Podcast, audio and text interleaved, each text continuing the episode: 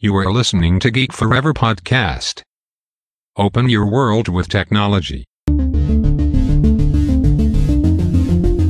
This is Geek Monday.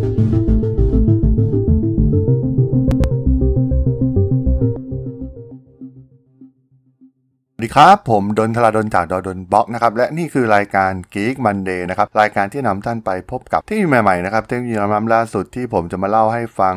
เหมือนเคยนะครับในทุกๆอาทิตย์นะครับในรายการ Geek Monday นะครับรายการก็จะมีกันทุกวันจันทร์นะครับผมจะเล่าสตอรี่เรื่องราวของธุรกิจต่างๆนะครับในการนำเอาเทคโนโลยีใหม่ๆนะครับโดยเฉพาะด้าน AI Big Data Machine Learning ต่างๆนะครับนำมาปรับประยุกต์ใช้กับธุรกิจนะครับเราจะเห็นได้ว่าหลาย ๆ ธุรกิจที่ผมยกตัวอย่างไปเนี่ยตอนนี้ก็ได้ปรับตัวนำเอาเทคโนโลยียีใหม่ๆเหล่านี้เนี่ยมาใช้เป็นที่เรียบร้อยแล้วนะครับ ซึ่งก็ต้องบอกว่าไม่ว่าจะเป็นธุรกิจด้านค้าปลีกธุรกิจด้านเครื่องดื่ม ธุรกิจด้านกีฬา ธุรกิจด้านอุตสาหกรรมหนักนะครับหลาย ๆ ธุรกิจเนี่ยเราจะเห็นได้ว่าที่ผมยกตัวอย่างไปเนี่ยก็ได้นำเอาเทคโนโลยีใหม่ๆเหล่านี้นี่ครับมาใช้ปรับประยุกต์ใช้ในธุรกิจของพวกเขานะครับซึ่งตอนนี้ต้องบอกว่ามีการแข่งขันกันค่อนข้างรุนแรงนะครับในการนำเอาเทคโนโลยีใหม่ๆเหล่านี้มาช่วยเหลือปรับปรุงประสิทธิภาพทางด้านธุรกิจนะครับไม่ว่าจะเป็นการขายการตลาดการดูแลเรื่องการปฏิบัติการของบริษัทรวมถึงสินค้าคงคลังต่าง ๆ นะครับ ซึ่งสิ่งเหล่านี้เนี่ยมันล้วนแล้วแต่ใช้เทคโนโลยีใหม่ๆเหล่านี้แทบจะทั้งสิ้นนะครับ ซึ่งหากเพื่อนๆที่สนใจเทคโนโลยีใหม่ๆเหล่านี้นะครับก็ยังไงก็ฝากกด follow ฝากกด subscribe กันด้วยนะครับในช่อง podcast ของผมนะครับในช่องของ g a m e Follower Podcast นะครับตอนนี้ก็มีในหลายๆแพลตฟอร์มนะครับแพลตฟอร์มหลักเรายังเหมือนเดิมก็คือตัว Podbean นะครับรวมถึง Google Podcast Apple Podcast Spotify รวมถึง YouTube นะครับที่จะมีการอัปโหลดให้ทุกคลิปอยู่แล้วนะครับถ้าอย่างไงก็ฝากกด follow ฝากกด subscribe กันด้วยนะครับผม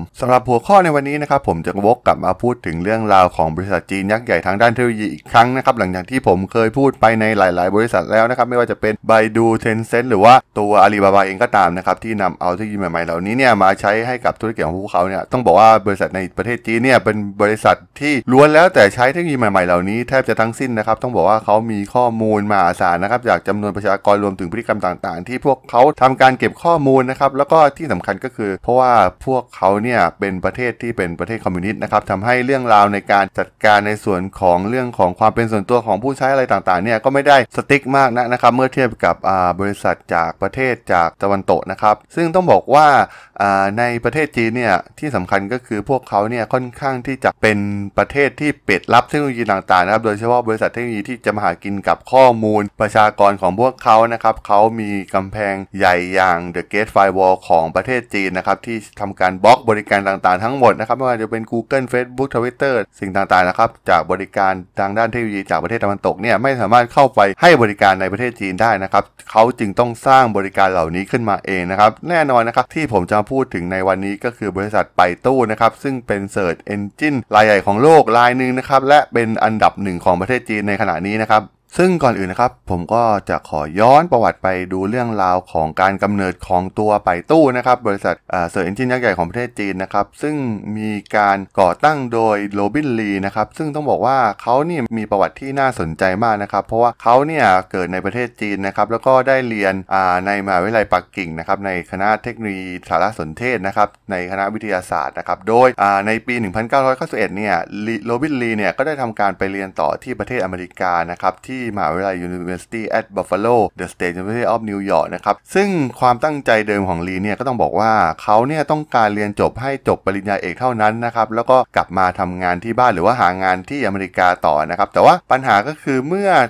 ทางตัวโรบินลีเนี่ยจบปริญญาโทไปแล้วนะครับเขาก็ได้เริ่มทำงานทันทีนะครับซึ่งทำงานในบริษัทของอเมริกานะครับตอนนั้นก็ได้เข้าไปคุกคีกับระบบอัลกอริทึมนะครับในส่วนของการทำเว็บไซต์นะครับในการทำให้ขึ้นอันดับต่างๆนะครับซึ่งตอนนั้นต้องบอกว่าเป็นเรื่องที่เขาเริ่มสนใจในเทคโนโลยีทางด้าน search engine แล้วนะครับและจุดเปลี่ยนที่สำคัญของตัว l e b e l y เองก็คือในปี 1997 นะครับ ที่เขาเนี่ยได้มีโอกาสเข้าไปทำงานกับบริษัท search engine ยักษ์ใหญ่ในตอนนั้นอย่าง Infoseek นะครับ ซึ่งต้องบอกว่าเป็นเว็บไซต์การค้นหาก่อนที่จะมี Google เกิดขึ้นมานะครับ ตอนนั้นต้องบอกว่า Infoseek เนี่ยเป็นบริการที่ดังมากในประเทศอเมริกานะครับ ซึ่งตรงนี้เนี่ยเองเป็นจุดเปลี่ยนที่สำคัญนะครับ โดยตัว Robin Li เนี่ยได้เป็น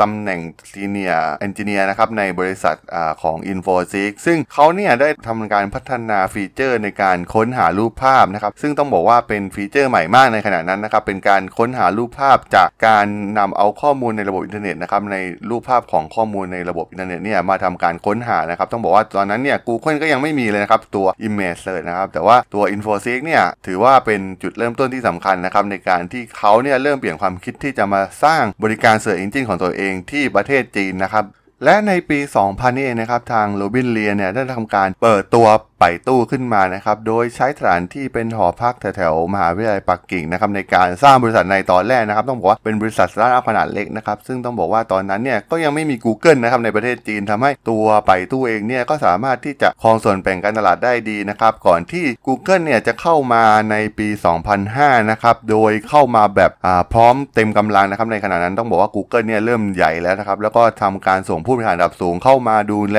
Google ในประเทศจีน แล้วก็ทำการเอาใจลูกค้าชาวจีนโดยเฉพาะนะครับ เพราะว่าตอนนั้นต้องบอกว่าจีนตลาดอินเทอร์เน็ตเนี่ยกำลังเริ่มเติบโตนะครับ Google ก็เห็นถึงประโยชน์ที่มีจำนวนมหาศาลนะครับ ผลประโยชน์จากจำนวนผู้ใช้งานของผู้ใช้อินเทอร์เน็ตจีนในขณะนั้นนะครับ แต่ว่าเพียงเปิดตัวได้ไม่นานนะครับ Google ก็ถูกรัฐบาลจีนเนี่ยทำการบล็อกเว็บไซต์นะครับ เพราะว่าไป ทำการเผยแพร่คลิปข้อมูลต่างๆ ที่จีนเนี่ยใช้แก้ปัญหาในประเทศทิเบตนะครับ ตอนนั้นต้องบอกว่าทำให้รัฐบาลจีนเนี่ยไม่ค่อยพอใจ Google เป็นอย่างมากนะครับ แต่ว่า Google ก็ไม่สนใจนะครับ เพราะว่าหลังจากนั้น Google ก็ได้ย้ายมาอยู่ที่ประเทศฮ่องกงนะครับ แล้วก็ถอนธุรกิจออกจากประเทศจีนในที่สุดนะครับ ซึ่งหลังจากที่ไม่มีคู่แข่งที่สำคัญอย่าง Google นะครับ ก็ทำให้ไปตู้เองเนี่ยสามารถครองส่วนแบ่งการตลาดของ Search Engine ในประเทศจีนไปในที่สุดทั้งหมดนะครับ แทบจะถึงร้อยละ 72 นะครับ ในปัจจุบัน แล้วก็มียอดขายมากกว่าห้าหมื่นล้านเหรียญสหรัฐนะครับ ต้องบอกว่าตัว Baidu เองเนี่ยเป็นเครื่องมือสำคัญของนักการตลาดออนไลน์ในประเทศจีนนะครับในการช่วยที่จะเข้าไปมีบทบาททางการตลาดในประเทศจีนให้ดียิ่งขึ้นนะครับ ซึ่งต้องบอกว่า Baidu เนี่ยเป็นกลายเป็น search engine ยักษ์ใหญ่ของโลกนะครับ แล้วก็ได้มีการทำการผลิตภัณฑ์ออกมาอีกมากมายนะครับ ไม่ว่าจะเป็นไปตู้ PC Faster ไปตู้ Spark ไปตู้ Translate นะครับ หลายๆอย่างนะครับ ซึ่งคล้ายๆกับที่ Google ทำนะครับจะเป็นบริการออนไลน์ซะเป็นส่วนใหญ่นะครับแน่นอนนะครับว่าเขาเนี่ยค่อนข้างจะซีเรียสเรื่องการนำเอาเทคโนโลยีใหม่นะครับมาใช้ต้องบอกว่าไปตู้เนี่ยมีพื้นฐานทางด้านเทคโนโลยี AI ที่ล้ำหน้ามากที่สุดบริษัทหนึ่งของโลกในปัจจุบันเลยก็ว่าได้นะครับ ซึ่งแน่นอนนะครับว่าหลาย ๆ ผลิตภัณฑ์ของตัวไปตู้เองรวมถึงบริการด้านดิจิตอลอื่น ๆ เนี่ย ส่วนใหญ่ก็จะมีการนำเอาเทคโนโลยีอย่างปัญญาประดิษฐ์หรือ AI รวมถึง Machine Learning นะครับ มาใช้ในการประยุกต์ใช้กับธุรกิจของพวกเขานะครับ แล้วก็เนื่องจากประเทศจีนเนี่ยในขณะนั้นเนี่ยในขณะนี้เนี่ยมีผู้ใช้งานอินเทอร์เน็ตกว่า 700 ล้านคนนะครับ ซึ่งแน่นอนนะครับมันใหญ่โตมหาศาลมากนะครับ ซึ่งเป็นจำนวนเกือบ 2 เท่าของประชากรในสหรัฐนะครับ แน่นอนนะครับข้อมูลต่าง ๆ ที่ได้จากประชากรอินเทอร์เน็ตชาวจีนเนี่ยทำให้ Baidu เองเนี่ยสามารถมาเพิ่มพลังให้กับอัลกอริทึม AI ของเขาให้มีประสิทธิภาพมากยิ่งขึ้นนะครับ แน่นอนนะครับ การมุ่งเน้นไปที่เทคโนโลยี AI เนี่ย ทาง Baidu เนี่ยก็ได้ทำการสร้างแอปพลิเคชันที่น่าสนใจนะครับสำหรับเทคโนโลยีทางด้าน AI รวมถึง Machine Learning นะครับแน่นอนนะครับรวมถึงเทคโนโลยีอย่าง Facial Recognition นะครับที่ทำให้ตัว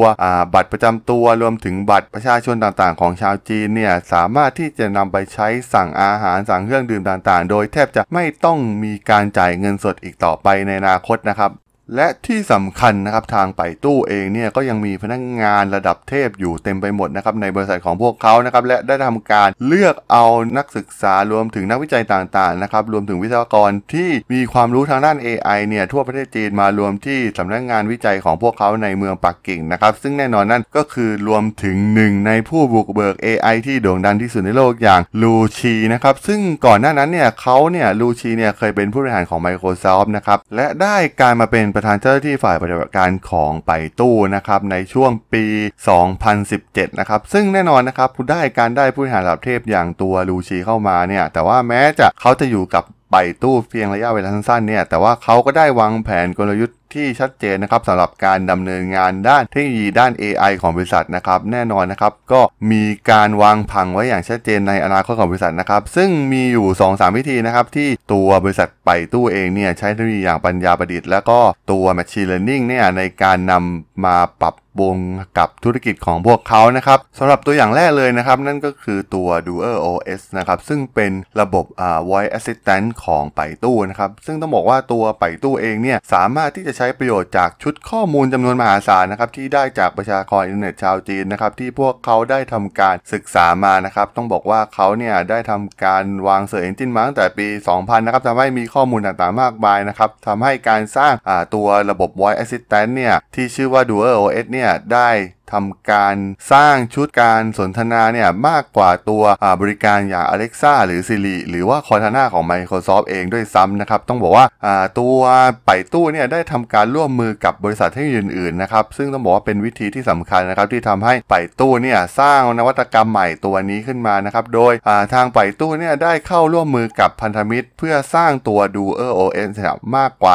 130 ลายนะครับ ซึ่งตอนนี้ต้องบอกว่าตัว Voice Assistant อย่างตัว Duer OS เนี่ยได้ทำการลงไปในเครื่องใช้ไฟฟ้ามากกว่า 100 แบรนด์นะครับของประเทศจีนนะครับไม่ว่าจะเป็นตู้เย็นทีวี หรือว่าลำโพงอัจฉริยะนะครับต้องบอกว่าทางตัวแบรนด์จีนหลาย ๆ แบรนด์เนี่ยก็เลือกใช้เทคโนโลยีของไปตู้นะครับในการนำเอา Voice Assistant เข้าไปนะครับแล้วก็รวมถึงตลาดอื่น ๆ นะครับอย่างในอินเดียญี่ปุ่นยุโรป แล้วก็รวมถึงอเมริกาใต้อย่างบราซิลนะครับซึ่งแน่นอนนะครับมีลักษณะบ้านที่เหมือนในจีนมากกว่านะครับแน่นอนการใช้ตัว Duer OS เนี่ยสามารถทำให้มีประสิทธิภาพมากกว่านะครับมากกว่าตัว Alexa Cortana หรือว่า Echo นะครับเพราะว่าตัวของบริษัทบริการของตัว Voice Assistant ของอเมริกาเนี่ยส่วนใหญ่จะเป็นการปรับให้เหมาะสมสำหรับผู้ใช้ชาวอเมริกันนะครับและต้องบอกว่าในตลาดในประเทศจีนในขณะนี้เองนะครับการใช้ชีวิตในประเทศจีนเนี่ยจะเน้นไปที่ระบบการจดจำเสียงนะครับหรือภาพนะครับเป็นตัวเลือกแรกนะครับไม่ต้องมาทำการกดปุ่มอีกต่อไปนะครับแล้วก็ตัวการใช้รีโมทต่างๆเนี่ยถือว่ากลายเป็นทางเลือกอันดับรองไปแล้วนะครับ ต้องบอกว่าเทคโนโลยีของไปตู้เองเนี่ยได้เข้าไปรองรับผู้บริการผู้ผู้บริโภคชาวจีนเป็นจำนวนมากแล้วในปัจจุบันนะครับ ผ่านเครื่องใช้ไฟฟ้าแบรนด์ต่างๆ ที่มีอยู่ทั่วประเทศจีนในขณะนี้นะครับสำหรับส่วนที่สองนะครับในการเป็นกลยุทธ์ของตัวไปตู้เองนะครับในการเป็นพันธมิตรกับบริษัทมือถือยักษ์ใหญ่รวมถึงชิปยักษ์ใหญ่นะครับเพื่อให้อุปกรณ์เนี่ยสามารถขับเคลื่อนด้วยพลังของ AI ได้ดียิ่งขึ้นนะครับต้องบอกว่าแต่ก่อนเนี่ยไปตู้เองเนี่ยมุ่งมั่นในส่วนของการใช้งานด้านเดสก์ท็อปนะครับแล้วก็พลาดการเปลี่ยนไปใช้อุปกรณ์มือถือนะครับต้องบอกว่าตอนนี้ตลาดมือถือกำลังเติบโตอย่างสูงนะครับทำให้เพื่อความอยู่รอดของตัวไปตู้เองเนี่ยได้ทำการออกกลยุทธ์ใหม่นะครับในการใช้เทคโนโลยีอย่างปัญญาประดิษฐ์นะครับ และแน่นอนนะครับนั่นเป็นหนึ่งเหตุผลที่ทำให้ตัวไปตู้เองเนี่ยให้ความสำคัญกับการลงทุนด้าน AI ของบริษัทอย่างจริงจังนะครับต้องบอกว่าตอนนี้เนี่ยสินค้าแล้วก็บริการด้าน AI ของไปตู้เนี่ยเป็นสิ่งสำคัญที่สุดนะครับทำให้อ่าเทคโนโลยีทางด้าน AI เหล่านี้เนี่ยกลายเป็นแกนหลักของบริษัทไปตู้ในอนาคตนะครับตอนนี้เนี่ยทางไปตู้เนี่ยได้ทำการร่วมมือกับ Huawei นะครับในการพัฒนาแพลตฟอร์ม AI นะครับมือถือโดยเป็นระบบเปิดนะครับเพื่อรองรับการพัฒนาสมาร์ทโฟนแบบ AI นะครับ รวมถึงการร่วมมือกับบริษัทชิปยักษ์ใหญ่อย่าง Qualcomm นะครับ เพื่อเพิ่มประสิทธิภาพของตัว DuerOS นะครับ Voice Assistant ของพวกเขานะครับสำหรับอุปกรณ์ IoT ต่างๆ รวมถึงสมาร์ทโฟนนะครับ ที่ใช้แพลตฟอร์มตัวชิปของ Snapdragon Mobile ของบริษัท Qualcomm เองนะครับทำให้ต่อไปนะครับเทคโนโลยีทางด้าน AI ของตัวไปตู้เองเนี่ยก็จะครอบคลุมไปสู่มือถือในแพลตฟอร์มต่างๆ หลายแพลตฟอร์มนะครับโดยเฉพาะอาอย่างบริการของ Huawei รวมถึงตัว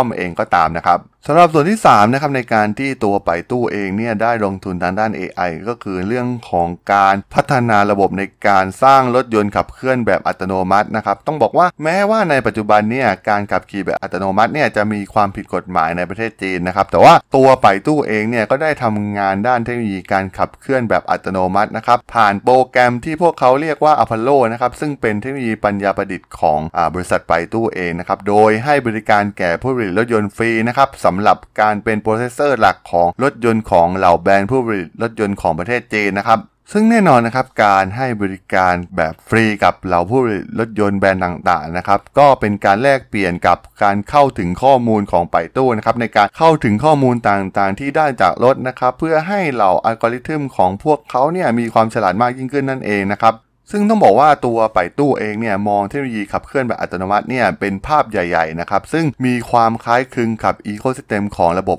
สมาร์ทโฟนในปัจจุบันนะครับโดยในอนาคตเนี่ยรถยนต์อัตโนมัติเนี่ยจะกลายเป็นอีกหนึ่งอีโค y ิสเต็มที่สำคัญและก็มีขนาดใหญ่มากๆในอนาคตนะครับซึ่งแน่นอนนะครับว่าหัวใจหลักของอีโค y ิสเต็มในระบบการขับเคลื่อนอัตโนมัติเหล่านั้นก็คือ ความเร็วในการได้มาซึ่งข้อมูลนะครับเพื่อให้ระบบอัตโนมัติเนี่ยประมวลผล เช่นแผนที่ในการเดินทางสสภาพถนน สภาพแวดล้อม สภาพอากาศนะครับ ซึ่งระบบของตัว Apollo ของ Baidu เนี่ยจะดึงข้อมูลเหล่านี้เนี่ยมาประมวลผลร่วมกันนะครับ แล้วก็สร้างกลายเป็นแพลตฟอร์มใหญ่ในอนาคตนั่นเองนะครับ ซึ่งแน่นอนนะครับว่าตัวไปตู้เองเนี่ยก็หวังผลักดันที่จะทำให้แพลตฟอร์มของพวกเขาอย่างตัว Apollo เนี่ยกลายเป็นผลิตภัณฑ์คล้ายๆ กับ Android ของ Google นั่นเองนะครับ ในธุรกิจอุตสาหกรรมรถยนต์นะครับ ซึ่งแต่ว่าตอนนี้ปัญหาใหญ่ก็คืออเรื่องของกฎหมายนะครับที่ยังมีความผิดกฎหมายอยู่ในการขับขี่แบบอัตโนมัติของประเทศจีน ซึ่งคาดว่าในประเทศจีนเนี่ยก็จะทำการเปิดรับเทคโนโลยีเหล่านี้นะครับในปีประมาณปี 2020ถึง2021 นะครับ ซึ่งตอนนั้นก็ต้องบอกว่าตัวไปตู้เองเนี่ยก็พร้อมที่จะส่ง Apollo กลายเป็นแพลตฟอร์มหลักของตลาด รถยนต์แบบขับเคลื่อนอัตโนมัติของประเทศจีนแล้วนั่นเองนะครับ สำหรับเทคโนโลยีสุดท้ายนะครับที่ทางบริษัทไบโตเนี่ยได้ลงมาศึกษาวิจัยอย่างลึกซึ้ง นั่นก็คือการใช้เทคโนโลยีทางด้าน Machine Learning รวมถึง Deep Learning นะครับในด้านการแพทย์นะครับ ซึ่งต้องบอกว่าปัจจุบันเนี่ยการค้นหาเนื้องอกรวมถึงสัญญาณเตือนล่วงหน้าเกี่ยวกับโรคมะเร็งเนี่ยเป็นสิ่งที่ทำได้ยากมากนะครับนักพยาธิวิทยาเนี่ยต้องทำการตรวจดูเนื้อเยื่อนะครับที่มีขนาดใหญ่ถึงกว่า 40 เท่าจากรูปปกตินะครับโดยพวกเขาเนี่ยจะทำการค้นหหาไมโครสโตมิเตอร์นะครับที่มีขนาดเล็กถึงระดับ 1,000 พิกเซลนะครับโดยปัจจุบันเนี่ยสามารถที่จะใช้อัลกอริทึมเนี่ยเทคโนโลยีอย่างตัว Deep Learning เนี่ยมาทำการประมวลผลภาพ แล้วก็ทำการค้นหาไมโครสโตมิเตอร์เนี่ยที่เป็นไปได้นะครับโดย Baidu เองเนี่ยก็ได้พัฒนาวิธีการเรียนรู้นะครับโดยใช้เทคโนโลยีอ่า Deep Learning เนี่ยเพื่อทำนายเซลล์นั้นว่าเป็นเซลล์ที่ปกติหรือว่าเป็นมะเร็งนะครับซึ่งต้องบอกว่าผลลัพธ์ที่น่าสนใจในการใช้อัลกอริทึมเหล่านี้ก็คือ มีผลที่ดีขึ้นนะครับ มีแนวโน้มที่ดีขึ้นในการคำนวณรวมถึงวิเคราะห์ แล้วก็ลดความผิดพลาดน้อยลงนะครับ จากการแปลผลเหล่าเนื้องอกต่างๆนะครับ แล้วก็มีประสิทธิภาพมากขึ้น แล้วก็ใช้เวลาน้อยลงอย่างชัดเจนนะครับไปตู้ทำการค้นคว้าเทคโนโลยีนี้นะครับในการนำเอาเทคโนโลยี Deep Learning เนี่ยมาช่วยเหลือนักพยาธิวิทยานะครับ ให้สามารถทำงานแล้วก็รวมถึงแปลผลได้อย่างมีประสิทธิภาพมากยิ่งขึ้นนะครับ รวมถึงการที่ Baidu เนี่ยนำเอาเทคโนโลยีใหม่ๆอย่างตัว computer vision นะครับที่ทำให้เกิดการตรวจจับโรคต่างๆ ได้ดีขึ้นนะครับ ซึ่งอย่างน้อยเนี่ยก็เท่ากับผู้เชี่ยวชาญด้านการแพทย์ที่เป็นมนุษย์นะครับ ซึ่งต้องบอกว่ารูปแบบของปัญญาประดิษฐ์หรือ AI เหล่าที่น่าสนใจเหล่านี้นะครับ ทางบริษัท Baidu เองเนี่ยกำลังทำงานในโดเมนนี้อย่างแข็งขันนะครับ รวมถึงใช้ทีมงานจำนวนมากนะครับในการวิจัยเรื่องดังกล่าวเหล่านี้นะครับ เพื่อให้อ่าประชากรชาวจีนเนี่ยมีสุขภาพที่ดีขึ้นรวมถึงการช่วยเหลือในการแปลผลให้กับเหล่าแพทย์ผู้เชี่ยวชาญได้ดียิ่งขึ้นนั่นเองนะครับในอนาคต